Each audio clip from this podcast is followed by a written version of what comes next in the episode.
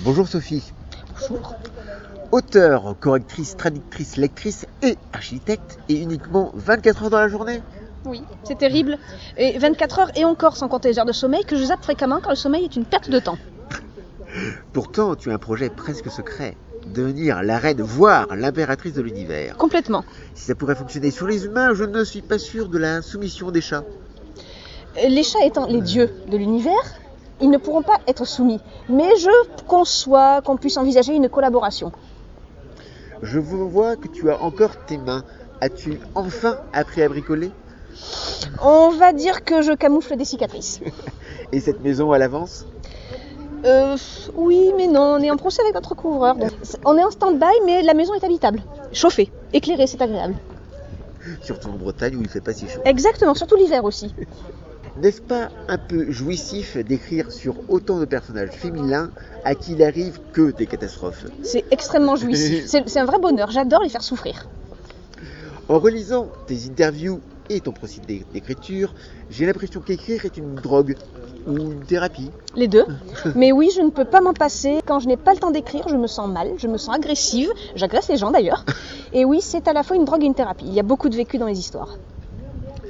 D'un côté, des catastrophes, quelquefois gore. De l'autre, tu détestes relire les scènes d'horreur. Tu n'assumes pas tes écrits Je les assume complètement, mais je déteste relire effectivement certaines de mes scènes qui sont un peu trop gore. Quand je les écris, c'est un exutoire. Mais a posteriori, je me dis, mon Dieu, j'avais ça dans la tête, mais c'est horrible.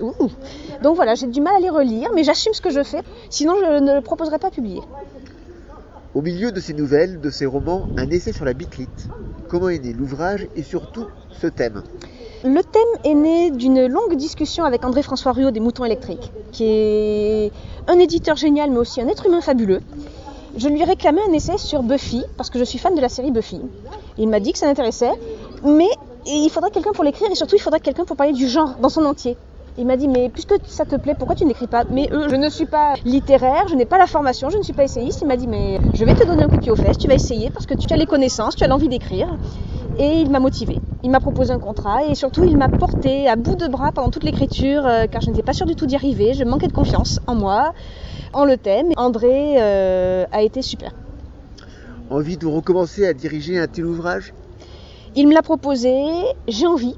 On a déjà un thème et des idées, mais écrire un essai demande énormément de recherche.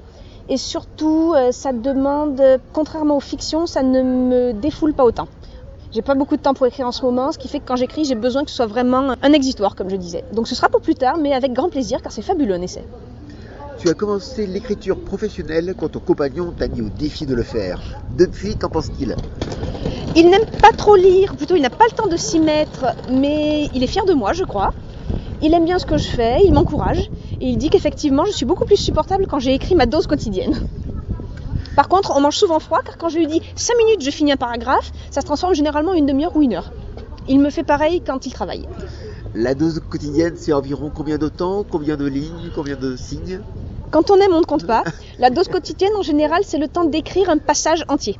C'est-à-dire, ça peut être très court si c'est un petit dialogue, ça peut être quelques phrases si c'est une blague qui me trottait en tête et que je voulais coucher sur le papier, ça peut être plusieurs heures si je suis dans une immense scène de bagarre euh, ou d'amour, parce que je déteste m'interrompre dans l'une de ces deux scènes.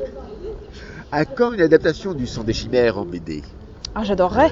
J'adorerais qu'on me trouve un dessinateur ou qu'on me propose ça. Euh, ça fait partie de mes rêves de me mettre à la BD. J'ai des scénarios, j'ai des idées, et, et oui, le sang des chimères serait très euh, visuel, je pense. Toujours accro aux comics et à la bande dessinée? Ah, complètement. Des coups de cœur récents? Non, car j'ai moins lu ces derniers temps. J'ai appris que la série Donjon venait d'avoir des tomes finaux, donc je pense que je vais les découvrir.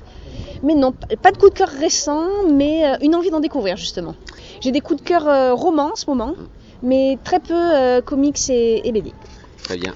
Merci beaucoup et puis bon courage pour la suite. Et merci beaucoup